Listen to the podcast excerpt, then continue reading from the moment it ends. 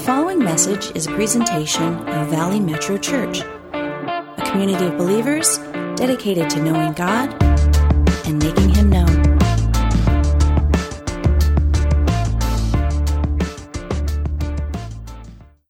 So there's a rich man, and he decided that for his mom's birthday, he was going to get her something like off the chart, better than any gift that anyone ever gave their mom. So he, he heard about this parrot that was able to speak uh, 4,000 words in its vocabulary. Uh, it could speak in other languages, and it could actually speak, uh, it could sing different opera pieces. It could actually do the choruses. So the guy's like, that's awesome. I got to get that bird for my mom. So he spends $50,000 for this bird. He buys it, he sends it to his mom, and then he calls the next day to see if she'd received it and said, Hey, mom, so what did you think of the bird? He asked. She replied, It was delicious.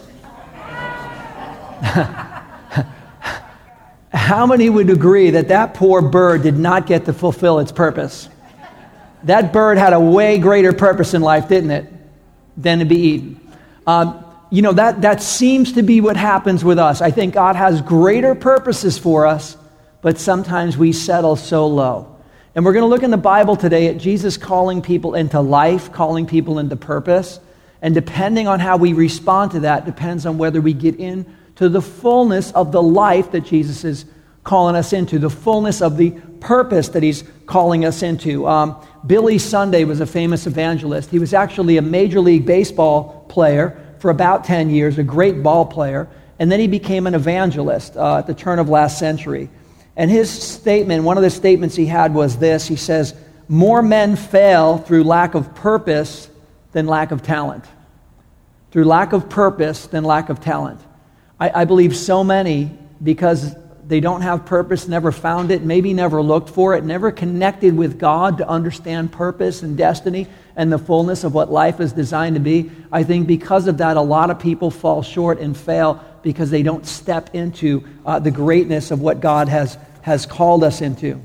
And I would say one of the most critical uh, components in life is, is having clarity on where we should go.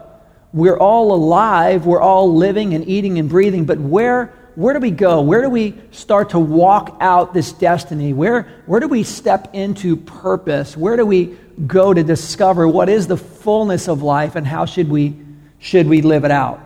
And for thousands of years, civilizations from around the world have been asking just that question. They've framed it in different ways, but it's been a driving factor in the heart of humanity for thousands of years. Different cultures all over the world, no matter what culture you look at, they're trying to figure out who am I, why am I here, and what comes after this. It's, it's, a, it's a question that's been internal, it's hardwired to the clock, because God says that He put eternity in the hearts of men. So there's something hardwired in the heart that we realize no matter where you're from, no matter what part of the world or what era of time you were, you were born in, there's this driving factor of who am I really and why am I really here and what comes after this. is just hardwired into the heart. Even Socrates and Aristotle tried to philosophically bring meaning to these things, but it's been hardwired in the heart for thousands of years. And I, I am convinced, and we've said this before, that, um,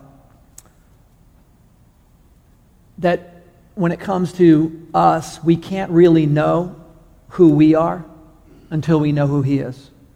I'm, I'm absolutely convinced of that. We can't really know who we are until we know who He is, because He's our maker, He's our creator.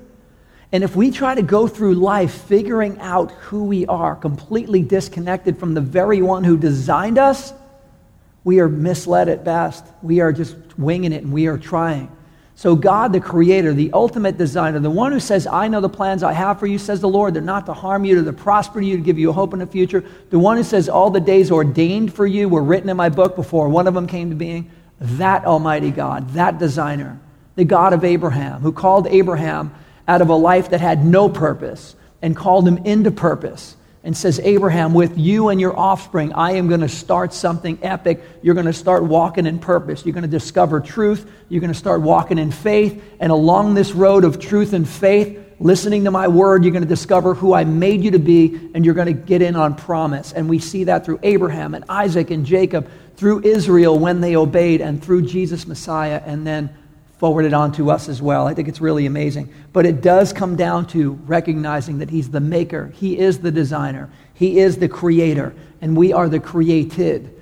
And the problem is when the created tries to figure out on their own what we're made for and what our destiny is and what life is supposed to be without our creator, we're, we're totally out of order with our design. Uh, I think we have a graphic for this. Uh, Isaiah 45, verse 9. Um, Isaiah says this He says, Does the clay dispute with the one who shapes it, saying, Stop, you're doing it wrong? Imagine that. Imagine a potter's wheel and, you're spinning on it, and God's shaping you, and He's conforming you into His image, and He's doing a work, and He knows already in His mind, already in His heart, exactly what you're going to be something great, something special, something unique, wonderfully and fearfully made. And as He's shaping, we're like, no, that's not who I am. I want to be this. And telling Him what's best when He's shaping our lives. That's what Isaiah is saying right there. That's the created telling the Creator that He's wrong in His infinite knowledge and wisdom and design uh, for our lives. It would kind of be like this an, an elaborate watchmaker who, who makes the greatest timepieces ever designed.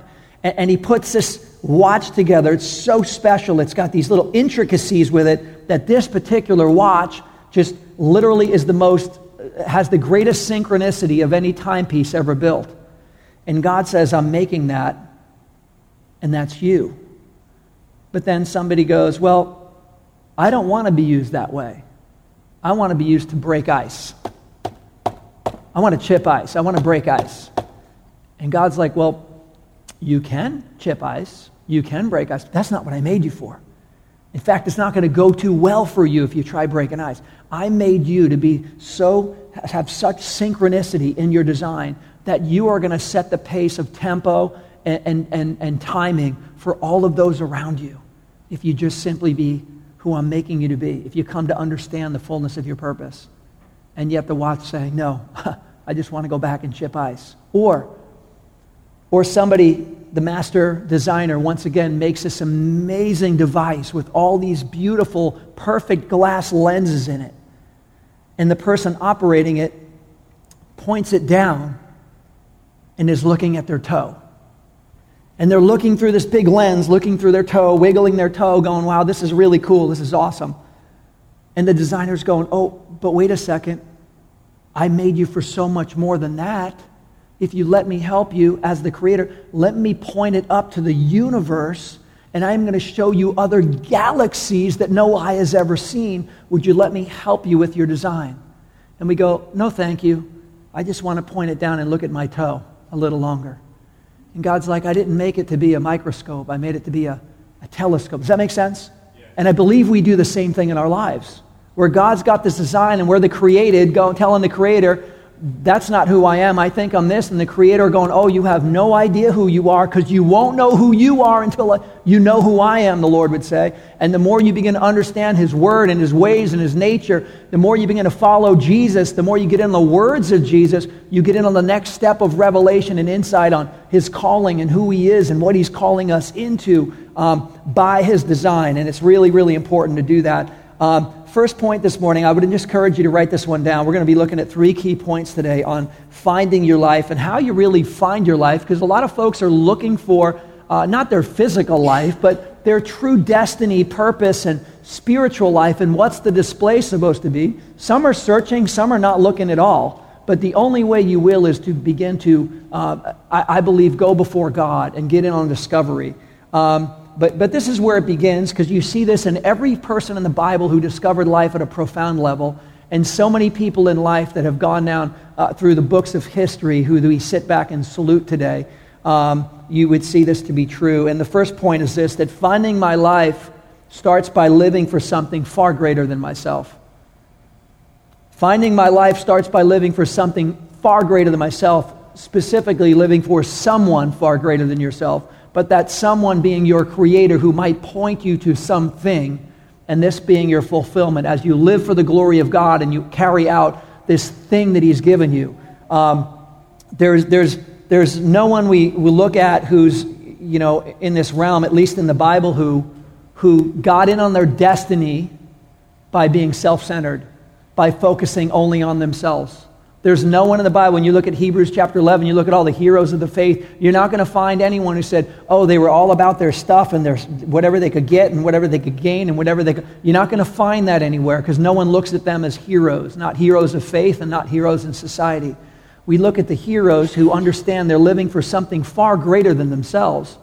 And that's where the journey begins, is to step out beyond just me, myself, and I and, and this is where it begins. So I, I really believe finding life starts there.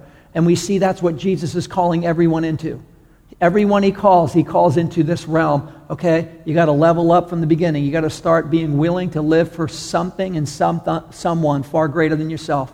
And some say, No, I'm not going to do that. And they stay behind. And there's others saying, Well, I don't know what it looks like, but you have the words for life. Yes, so here I go. And they start this journey with Jesus, and that's where really really begins.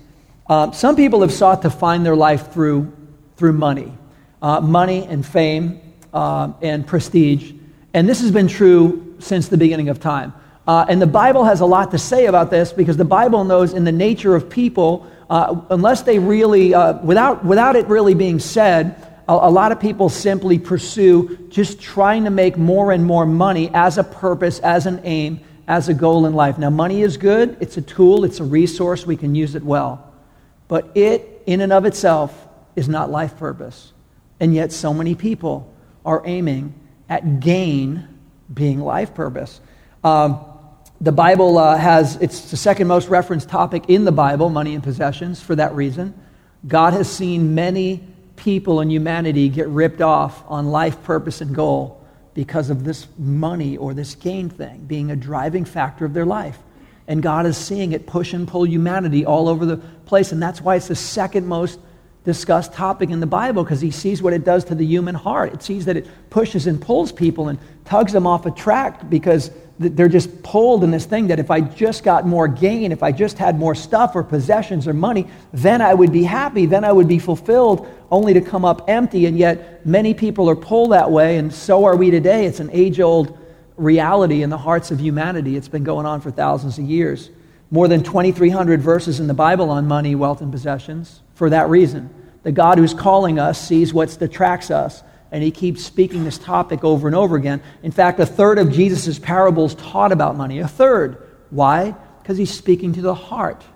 And Jesus knows that where your treasure is, your heart will be also. And Jesus is trying to speak to the heart, and yet he, he knows that money and tre- is a driving factor in so many people's lives that he has to speak to the matters of the heart. Again, it's a great resource, but it in and of itself does not bring life purpose. So finding money is not finding life. It's a good tool, it's a good resource. Be a great steward, use it wisely. But it's not finding life. Time magazine did an article on how winning the lottery makes you miserable. Now, how many in the room would say, well, if I won the lottery, I would not be miserable? Come on, come on. If I won the lottery, be different than all these people. I, I get it. I think the same way. However, statistically, statistically, uh, the, the, this uh, article went on ar- around how it makes you miserable. And it went on, and this is what it says. It says, if you win the $1.5 billion Powerball jackpot, you may not be as lucky as you may think. Many winners befall the so called curse of the lottery, with some squandering their fortunes and others meeting tragic ends. So many of them wind up unhappy or wind up broke. People have had terrible things happen, says Don McNay, 56 years old, of the financial consultant to the lottery winners and the author of Life Lessons from the Lottery. People commit suicide, they go through divorce, or people die. It's just upheaval that they're not ready for. It made their lives worse instead of improving them. About 70% of people who suddenly receive a windfall of cash will lose it within a few years, according to the National Endowment of Financial Education. And the story went on giving real life testimonies of numerous people who did, in fact, win and how wrecked their life was. Again, finding money, money might be good to have, to use as a resource. But finding money is not finding your life, although many people thought it would be. Finding money is not, is not finding your life. Um, if you have your Bibles, Matthew 16, we're jumping in today's passage right where we left off, whether you have it in your Bible or on your phone, however you read your word. But Matthew chapter 16, we're picking up where we left off last week, and it was a really cool dialogue that, that Jesus had to bring us up to speed. Here's what happened last week in Matthew 16. Um, Peter Peter made this confession. He made this confession to Jesus. It was like rock star level confession. Peter said this thing that will go down in history. Peter hit a grand slam, poof, and just like said this statement that was a game changer, a life changer that we're talking about 2,000 years later. Peter answered a question that Jesus asked, and it's the same question that Jesus has been asking for 2,000 years. He said to Peter, who, who do the people say I am? Okay, that's great. But what about you, Peter? Who do you say I am? Because I'm most concerned about who you say I am. And Peter answered that question, and he did it amazing. He just like crushed it and, and made this statement that was amazing. Jesus said, Who do you say I am? Peter said, You are the Messiah. You are the Son of the living God. And Jesus said, Peter, that is the golden standard answer. That is the answer of answers. That is such a rock solid truth. On this rock solid foundation, I'm going to build my church. Jesus said, I'm building my church on this truth that Jesus is the Messiah and the Son of the living God. And that is the foundation for the church he's building. So Peter rocked it. He knocked it out of the park last week. He had this rock star level faith that was incredibly uh, amazing that we're talking about. Now, this week with Peter, hmm, not so much. This week, not so much.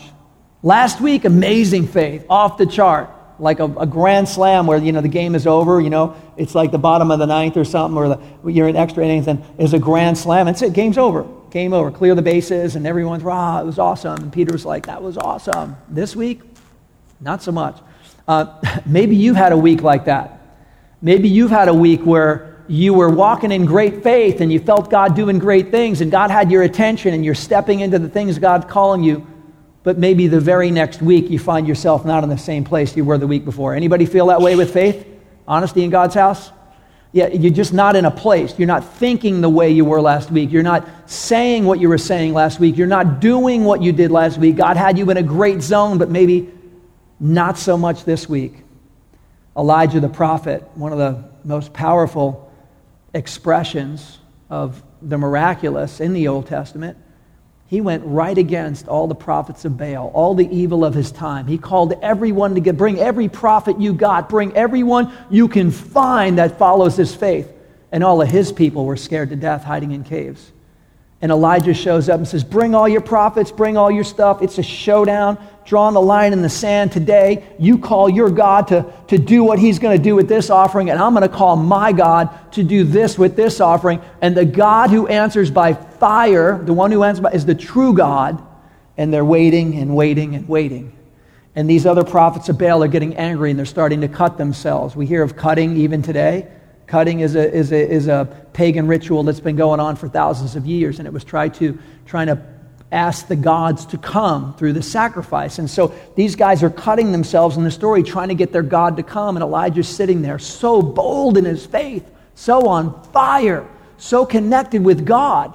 And he's like, Are you guys done yet? It's going on all day long. He's like, Now my God's going to answer by fire. And he prays, and poof, fire drops from heaven, consumes this thing. It changed the nature of Israel in that entire generation. Things completely shifted. But a couple of days later, he's running for his life. He's hiding on the back of a mountain somewhere, and he's scared to death. And he forgot just two days earlier the powerful, profound things that God just did in his life.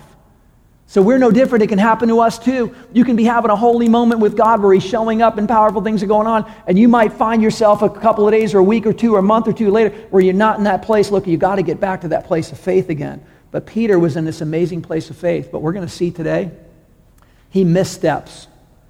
He, he, he starts to figure it out in his own mind. He starts to see everything through the lens of his own experience instead of through the lens of Jesus and, his words. He begins to take things in his own hands, much like we do in our own lives. This challenge we have of walking in the, in the spirit, but we find ourselves walking in the flesh, and this challenge going on. After this rock star level faith last week, which was epic, we see in the very next passage, Peter falls way short, and I think we might be capable of this, so I think we can relate. Let's see, it starts in verse 21. We're going to look at this in sections, Matthew chapter 16.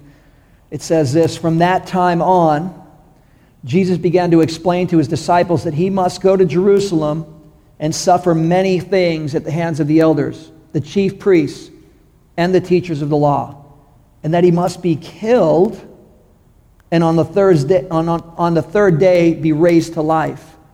Peter took him aside and began to rebuke him.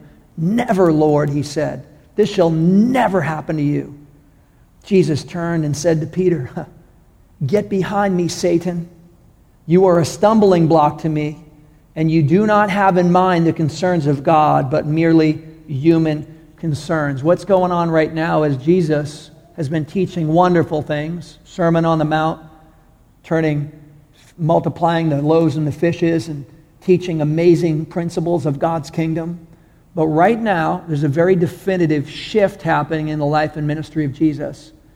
And now it's time for Jesus to let his followers, let the committed ones, in on another profound, truthful level about his nature that they weren't quite clocking yet, and they still don't really fully comprehend it now. And Jesus begins to shift his ministry and his teaching. He's still going to teach parables and do this, but he starts to, under, uh, to reveal a whole nother reality to them, a whole nother level of truth, a whole nother level of trust to them.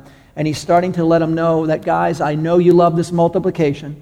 I know you love the healing that's going on everywhere. I know you love the fact that there's, you know, I'm fulfilling all the messianic prophecies that you were waiting for for a long time. I, I know that there's freedom, that you're seeing freedom, you're seeing healing, you're seeing multiplication, you're seeing forgiveness, you're seeing grace, and you're loving all those things. That's beautiful, beautiful. But, guys and gals and the people that were following, the reason I came was to pay for the sins of the world. The reason I came. It wasn't just to teach and to heal and show grace and love. The reason I came was to pay for the sins of the world. Because there's one thing separating humanity from the living God, the creator, the designer, and that's sin. And nothing else will take it away but the perfect sacrifice. The reason I came is to take away the sins of the world. And he starts revealing this reality of what's to come, that he's going to be this actual sacrifice personally. And he's starting to explain it to him finally in the 16th chapter. And they're not really knowing what to do with this uh, reality. And so that's his main purpose. And he says, soon the Son of Man is going to be, go to Jerusalem. When we go down there, it's going to get very intense. It's going to get very heated. And when we go down there, I'm going to get arrested and I will suffer, Jesus said, and I will um, be arrested, suffer, and I will die down in Jerusalem. But on the third day, I'll rise again. Now, Peter, Peter at this point, Peter stopped hearing things. Peter stopped hearing things. Maybe, maybe you've done this before where you're in the middle of a conversation and the conversation goes in such a way that something comes up. And when something comes up, you stop hearing. Has anybody ever done that? You're in a conversation and, and it gets so intense that you stop hearing everything else kind of goes wah, wah, wah, wah, wah, wah. You don't even know what the rest was because you're like, what? And you're already thinking about processing. I know I do that. My wife tells me I do, right, hon? You tell me something, I'm, I'm like, what? And I'm back there, and she's ahead here, and I'm still like camped out on that, that, what? You know, so we do that kind of thing in a conversation. We don't understand the next part. We can't even go there because we can't get our head around the first part. We do that. Peter did that. Peter did that. Peter heard that his, the one he loves, Jesus. You're the Christ. You're the Son of the living God. Life has gotten so much better since we met you, Jesus. We have life purpose. We have mission. We're walking with you. You're healing the sick. You're raising the dead. You're teaching truth. You are fulfilling prophecy. You're doing all these amazing things. It's awesome. We love you. You're going to die. He hears feedback at that point and hears nothing else. And so Peter stops hearing, stops hearing what Jesus says at that point. And he's basically saying, What did you just say? Here's, here's the interesting thing about Peter Peter is so bold, whatever he does. When he steps in faith, it's bold. When he messes up, it's bold. And Jesus, I think, likes him. I, I think he really, this, this boldness of Peter, he's the first one to step out of the boat, and yes, he's the first person to sink. but he's the first person to step out of the boat. And he's the only one of the apostles that will ever be able to tell the story. Can I tell you what it's like to walk on water with Jesus? No one will ever be able to tell that story but Peter because he actually was bold. So he gets bold and he's, and he's a little rough on the edges and he steps sometimes a little out of his zone and he's finding his place. But at this point right now, I think he feels his role is to protect Jesus. Why do I, why do I think that? He's looked at as a leader. Uh, later on, we see when Jesus is in the Garden of Gethsemane before he's ultimately arrested, they come to get him. The first person to stand up and pull out his sword is Peter. And he's like, You want him? You got to go through me first. and he pulls out his sword. Whoosh. Remember this? Jesus is praying. He's like, Peter, put away the sword. It's not that kind of, it's not going to go down that way. But Peter's like, what? You want my Messiah? Go through me first. And he pulls out this sword. It's like, whoa, whoa, Peter, thanks for the zeal. thanks for the help. But that's not the help I'm looking for right now. So, that, so Peter has got this kind of rear up quick, which, which, you know, there's a time and place to protect, to love, and do these things. But in this context, Peter is saying, What? There's no way that's going to happen to you, Jesus. Suffer, be arrested, die? No way is that happen to you. This passage says, listen, that Peter took Jesus aside. The context is Greek, in Greek. He's come over here. I need to talk to you. That's what's happened. I know. I've read it a million. I've never read it this clear. Get, we, we're going to talk right now. You guys wait right here. Come over here, Jesus. This is what's going on. He took him aside. Let me just give you a little insight, Life 101. Let Jesus take us aside. Let's never take Jesus aside, okay? How many of you think that's like, it's not our pay grade, that's not our whatever? Okay, we don't, we don't take Jesus. You be brutally honest and transparent with, with Jesus, you know, and he's taken me aside before. Has any has Jesus ever taken you aside? Okay. He can take me aside. I can't take him aside. But Peter is like, what are you saying? No way. Jesus, come over here. Get, come, come over here. And he takes Jesus aside. This is what it says to set Jesus straight. And it says he rebuked Jesus. I'm not reading into the text anything more than what's in the text. He took him aside to set him straight and he rebuked him. Rebuked him. Knock that off. Don't talk that way. That is not going to happen to you. I won't let it happen. We won't let it happen. Look what's starting here. Why would you say such a thing? This is Peter, who said the rock star level faith last week, and yet this week, this is what he's saying. This will never happen. Now, here's, here's the shocker, guys. And I want you to take this to heart because when I read this, you know, there's a lot of things in Peter's life I can relate in my own life. I see Peter doing great things, and then I see him do other things, and I'm like, yeah, I, I don't know about you guys, but I read Peter, and I'm like, yeah, I kind of do the same kind of dumb stuff sometimes. And I, I, I learn a lot from Peter. I hope you do. And there's a couple of things to glean today. If you're a Christ follower, if you're committed to Jesus, even if you're committed to the mission, even if you're committed to doing the ministry and following him, and you would consider yourself a disciple, I want you to really pray and take these to heart because this was true of Peter. It can be true of me, it can be true of you at the same time. Here's the shocker. Let's learn from Peter. You can be physically following Jesus and spiritually be so far away from him at the same time. You guys see that in the passage? Physically, standing right there with Jesus. Jesus himself. Part of the posse, the inner circle. You could be walking with Jesus physically up close and personal and be spiritually so far away from him at the same time. That's exactly what we see, see here. You can be listening to Jesus' words, actually hearing his actual words, and at the same time be saying, No way, that's never going to happen. Maybe you've done that. Maybe you've read some promises in the Word of God. You read some promises and you're like, you know what? Um, that's cool, but that's probably not me. Has anybody ever done that? You read a certain promise about something and you're like, yeah, I, I, I know that's in the Bible, but yeah, I don't know if that's, that's for me. I think we do the same thing. Jesus is saying stuff, and we could be saying something completely the opposite. And that's what's going on with Peter. Peter is listening to the words and at the same time saying, No way, that's never going to happen. I think that's important because God's trying to call us into things, and we might be saying, No way, that's never going to happen. And Jesus is like, Look, unless you take these steps, you will never know. Follow me.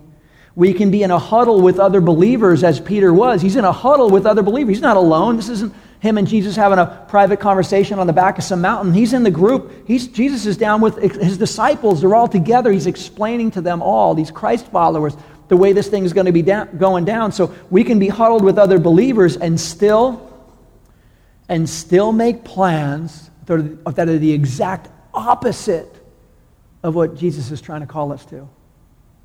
We can be in a huddle with other believers and make plans that are 100% opposite of what God wants to do in our lives. And that's really unfortunate. But that is a reality check. Peter did it, and I think we can do the same thing.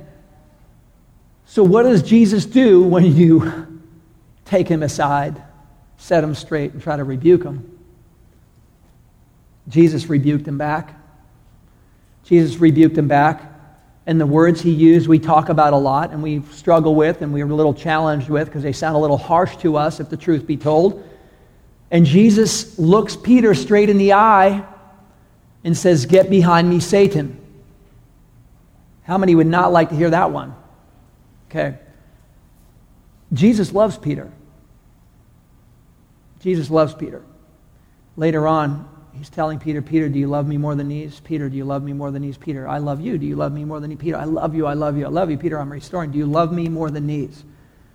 Jesus loves Peter.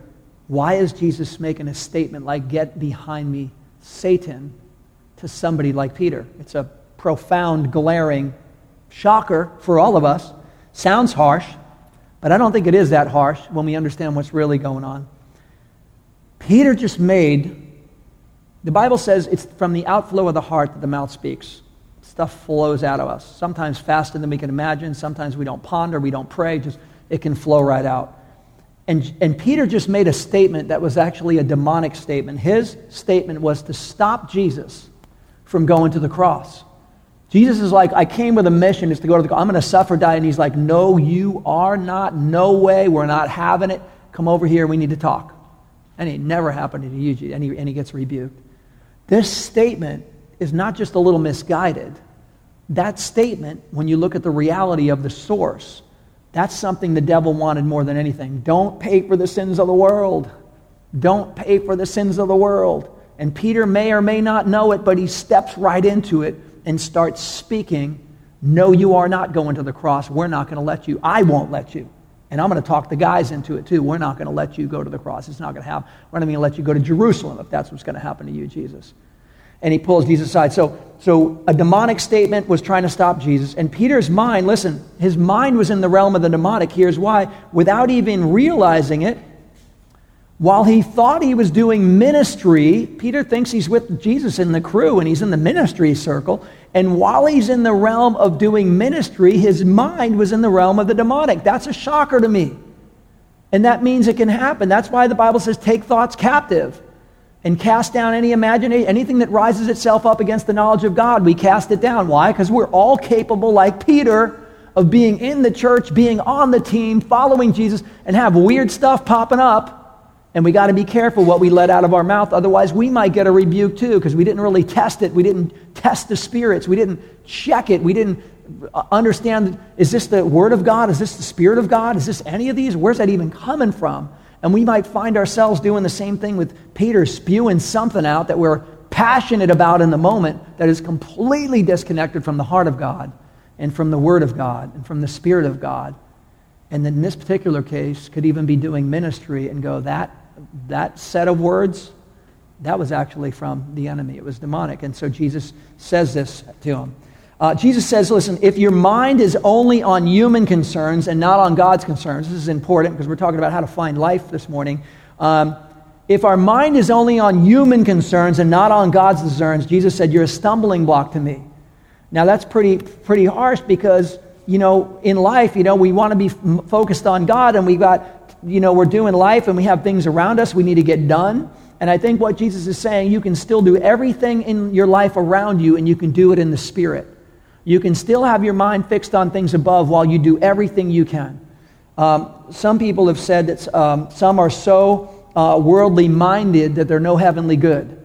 Uh, they're only focused on the carnal, the temporal, the things down here. And, and God's like, yeah, that's, that's actually no benefit to me and my kingdom and my ways, and you're not stepping into the life I'm calling you into. And this is the struggle with Peter right here. He's jumping uh, onto a side that he doesn't even know he's jumping onto. And Jesus said, listen, if your mind is only on human concerns and not God's concerns, you're a stumbling block to me. Now, Jesus at this point has to explain, has to explain. He finds teaching moments all the time. Jesus has to explain what a disciple is. He's with his disciples. He's hoping they're learning and discovering by now what a disciple is. But right now, there's a little glitch in, in what's going on. And Peter, who is kind of a leader, you know, we see him start to be raised up as a leader, he takes this diversion, and Jesus is like, wow, okay, listen, if you're going to approach the kingdom that way, you're going to miss the whole thing and you're never going to step into life. Let me tell you what a disciple really is and these are some of the harsher statements of Jesus. They're not harsh in the sense that they hurt, but they, they're, they're harsh that they're brutally honest and brutally true. And, and I, I want to say this this morning. Um, I believe sincerely um, that the church at large, not every church all the time, but the church in Western civilization, the church in America, in modern times, has done a real disservice to the body of Christ in this particular area. I, feel that the church has painted Jesus to be that if I can just get you to say this special prayer, your whole life is going to be wonderful. if I could get you to say this one prayer, not only you're forgiven, not only you get heaven, you can just go back to doing what you're doing. Life is going to be wonderful. Jesus is going to start fixing your problems. And this is kind of what we've offered as a soft version of Jesus in modern times. And that really is disconnected from the reality of Scripture on who Jesus says he is. It, it, if you look at Jesus very long and you start walking with him and studying his words and start following along, he does begin with kind of this approach come and see. They ask you, Where are you staying? The Son of Man, where are you staying? Well, come and, come and see. Come and see. Follow me. I'm going to show you how to make fishers of men. Come and see. Come and see. The crowds come to the teaching on the hill. They get the fishes and the loaves and the multiplication, and they hear this great teaching. Great, come and see. Awesome. Come and see.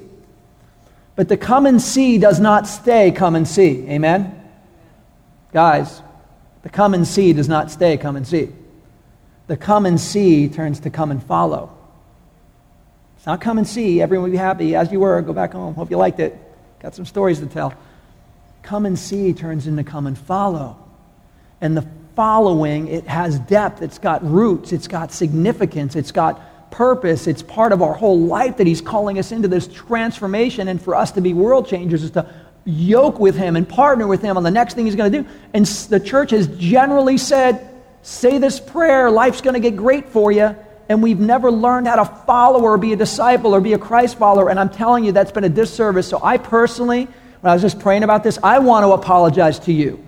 I want to apologize on behalf of any pastor, teacher, ministry that you've ever been in that has offered you a soft gospel missing from the discipleship of Jesus Christ missing from following him, missing from learning from him, missing what the next section of the scripture is about to say this morning. And there's a lot of it sprinkled out there and all over the place, and it's kind of been a light, little salty, you know, tasty version, and it misses the core substance of who Jesus Christ is and what he's calling us into. And I'm afraid we've done more of a disservice than a service to his name at large. So, uh, would you forgive me on behalf of all my colleagues? And pastors and teachers and anyone who's offered you a soft gospel. Thank you because there has not everybody all the time. There's wonderful there's people going at it and they're taking the word out and it's full of value and preaching a full gospel and I think it's wonderful. But there's also a lot of others that have just done a little little salt, little salt, come and come, happy happy, sing a song, say this prayer, you're good. It's all good. That's it. As you were. As you were. It's all good now. Let's get as many people to say a prayer as we can. It's all good. We're doing it. It's not doing it. Not the way Jesus said. This is what he says in verse 20, 24, and this is where he's explaining to them what a disciple really is. I believe you and I are here today because we have a love for Jesus and we want to learn how to follow him. We're either committed to following or we're open to learning, and we can't leave this kind of stuff out. Verse 24 Then Jesus said to his disciples, Whoever wants to be my disciple must deny themselves and take up their cross and follow me. And whoever wants to save their life will lose it, but whoever loses their life for me will find it. Oh, so that's what a disciple is. It's not just a little prayer, we're all good. No, it's, it's this. This is what a disciple is. Discipleship has a pathway. And Jesus explains what this pathway to purpose is, this pathway to the life that he's calling us into. How many in this room believe that Jesus is the way, the truth, and the life? Okay, he's the way, the truth, and the life. He's the life. He also tells Martha, Martha, I am the resurrection and the I'm the life. I'm the resurrection and the life. And whoever believes in me, even if you die, you're going to live. You'll never really die. You'll never suffer a second death. You're going to live forever. Why? Because I'm the way, the truth, and the life. I'm the resurrection and the life. And so no one knows about life better than Jesus. Would you guys agree with that? This is important because TV will tell you that they know more about life than Jesus. And all kinds of other philosophers will say they know more about life than Jesus. But you can look at all the historic philosophers and religious leaders who died. They're still in a tomb somewhere with their bones at some level. But Jesus is not. He's alive because he's the way, the truth, and the life.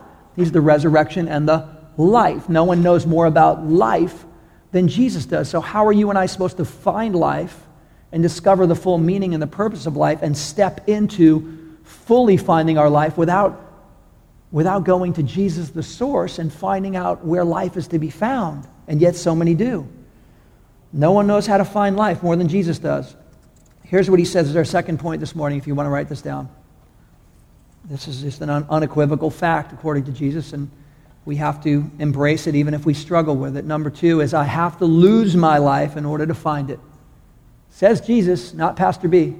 Says Jesus. I have to lose my life in order to find it. Great teacher comes to Jesus in the middle of the night. I see you're smart, you're a teacher, you're a miracle worker, you're the long awaited Messiah. All those things are all you, Jesus. What do I have to do to find life? What do I have to do to find life? He's like, Well, you got to be born again. What? Born again? I don't want to be that kind of Christian. I want to be the other kind. it's like there's only one kind, according to Jesus. I had an old roommate when I came to faith, and he's like, Oh, that's cool. You're checking out Christianity. That, that's cool. You know, I've met some Christians, kind of, but, but those born againers, oh, born againers, because I hope you're not becoming a born againer, because those ones are, um, listen, Jesus offers one kind of faith. And when you become born again, the intent is that you die to yourself and you take on new life in Him. We're born of water and born of the Spirit. Born of the water when we come into this world, and we're born of the Spirit when the Spirit of God takes residency in our life because we surrender our life to the Lordship of Jesus. And so, this is the kind of faith that He's calling people into, and it, and it starts with losing our life in order to find it. And that's why so few find it. Why does the road that leads to destruction and narrow is the gate to eternal life, and so few find it? Scripture says. Why? Because if you're telling me about losing my life, you just lost me right there. I want to go do my stuff, Jesus. Give me insight, give me inspiration, give me those things, but no, not lose my life. No, no, no, I won't do that. The rich young ruler comes to Jesus also. You're so smart, you're gifted, you're clearly the anointed one. What do I have to do? And Jesus says, Sir, I want you to lose your life. I'm not losing my life. Forget it. And he goes back home. Got to lose your life to find your life according to Jesus. What does it take to lose your life? You got to let go of yours to take hold of his. You got to let go of yours to take hold of his. Because we, we can't really hold them both at the same time. I'm going to do everything in my life with my life that I want. And I'm also going to do what you want, God. You, we just can't do it. At some point, you have to say, You are the creator, I'm the created. You are the master maker, and I'm the made one. You are the designer, and I am the designed. And if that's really true, well, then I want what's best, God. You tell me what's best, and I want to step into life as you see it. Almost like the telescope, instead of seeing galaxies, looking down at a little toe as a microscope, almost like a watch that could be determine synchronicity for so many around you, but instead being used to, to chip ice. We do the same thing with our life. I'm not letting go of mine. And Jesus is like, well, you got to let go of that to do this. If you lose yours, you're going to find it. I found this to be true. I remember um, I was a new believer. I was in the faith maybe six months, um, reading my Bible, going to Bible believing church, and ready to get baptized. And the baptism was coming up on a Saturday, and it was like a Friday night. I was at my house, and I'm on my knees, I'm praying, and I'm like, Lord, this is really cool that I'm finally doing this. As an adult, I got sprinkled as a child when I didn't know what I was doing. But in the Bible, people who believed and made a confession followed through as a first act of obedience. And so I'm ready to get baptized the next day, and I'm like, Lord, that's awesome that I'm finally uh, getting ready to do this. You know, it's probably long overdue as an adult. And, and I, I remember saying, Lord, because, you know, you know, uh, um, you know uh, you're already my Lord. I'm already like surrendered to you. And I heard the voice of the Lord as clear as can, as can be. The Lord saying, Have you? Like, what? I was like, I, I was shocked. Lord, you, you're my Lord. You're the Lord of my life, right? Yeah, I mean, yeah, I'm just getting baptized because this is already a reality. You're already the Lord of my life. I already surrendered to you, made, made you Lord. And the Lord said, Have you? And I'm going, huh. And I couldn't, I couldn't point to a day or a time where that ever happened. And if you're here today as a, as a Christian, believing in Jesus, but cannot point to a day and a time that it happened, then it probably never happened. You know why? Because when you lose your life, you remember when you did it. Listen, when you lose your life, you remember when you did it. When you died, or at least made the declaration to die, when you had your own funeral, so to speak, you remember when you did it. You don't forget when you died. You don't forget when you surrendered your life. You don't forget when you lose your life. And the reason I say that is because, you know, I'll ask some people, how long have you been a Christian? Oh, I've been a Christian my whole life. And that just means they were raised in matters of faith. They were raised in a Christian household with Christian morals and Christian principles and maybe some scripture. That is wonderful, absolutely outstanding for parents to raise kids that way. But you're only a Christian when you turn and commit to follow and you make him the Lord of your life and you're willing to die so he can live. That's what a disciple really is. And some people, I was just born this way. Actually, you weren't. we were all born in sin. I was born in sin. We're all born in sin. But at some point, when you realize the magnitude of the one who's asking you, you go, you know what? You are the way, the truth, and the life. You are the resurrection. And I'm not. You are the Lord, and I'm not. And you are the creator, and I'm not. And if you're saying, I got to die to live, you have the words for life. So I guess I got to die to live. And so that's really important, guys. You got, must deny yourself, deny your right to yourself, and listen, you'll only do this, you'll only do this if you realize who Jesus really is. If you realize the magnitude of the one calling you into this life, you'll do it.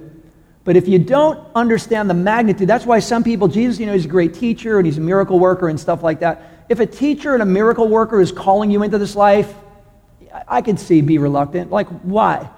But if he's God's son, if he's the Jewish Messiah and God's son in flesh, walking on earth, calling you personally into life, that's a whole different story. And that's why we'll only do this if we realize who Jesus really is. And when we realize who he is, we want to step into the things that he's calling us to, where God becomes first and we become second.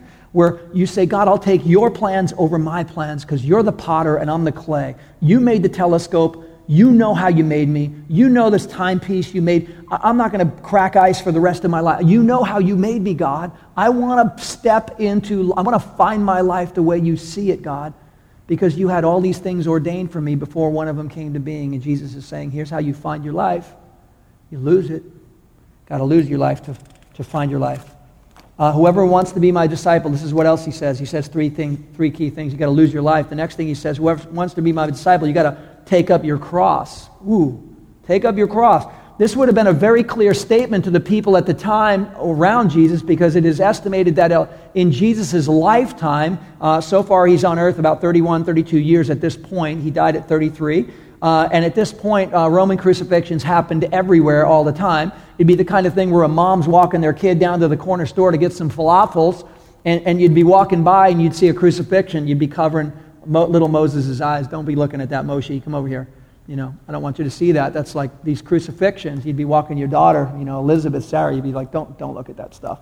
Because crucifixions were happening everywhere. The Roman Empire, capital punishment. They ruled with an iron fist, so it was everywhere. So when Jesus is saying this to these guys, they're like, oh, yeah, we've seen this our whole life. We Crosses are everywhere, Jesus. And he's like, whoever wants to uh, um, be my disciple, you got to take up your cross, which is a symbol of sacrifice, and be willing to endure hardship. And that's what we've left out of the gospel picture that if you say this magic prayer as you were, everything's going to be fine. And we've left this stuff out about dying so we can live. We've left this thing out, out about picking up our cross and following. We've, we've left out this whole enormous component of who Jesus is and and the life he's calling us into. And it's not just a life of suffering, there's blessing and there's power and there's love and there's grace and there's revelation on the other side of those who really walk with him. But on the other side, it's only speculation and observation, and it's void of power because we haven't stepped into the full promise of what he's, what he's calling us to. Cross is a symbol of sacrifice. Jesus laid down his life for me, I'm going to lay down my life for him. That's stepping into being a disciple. Whoever wants to be my disciple, he says, must Follow me. Listen, this, this might sound as a harsh truth, but I got to say it because, again, I'm just, I am going straight at this reality that the church at large in Western civilization in America has preached a very soft gospel for a lo- way too long. And it's time to redeem the power of the cross. It's time to redeem the power of who Jesus is. It's time to redeem the fullness of his calling and who he's calling us to be and not like play patty cake and, you know, say ring around the rosy, hallelujah, everybody go home. Let's, let's step into the magnitude of the one who called us. Um, here's the deal. He says, whoever wants to be my disciple must follow me. Listen, Jesus is not, might surprise us in this context, he's not looking for believers, he's looking for followers. He's not looking for believers. Believers is where you start to come and see, come and see, come and see. There's thousands that came and saw what Jesus did. And we go, oh, yeah, we believe you can multiply fishes and loaves. Look at that. Wow. Look at, oh, look, he healed that guy. We believe you can do it. We came and we saw and we believe.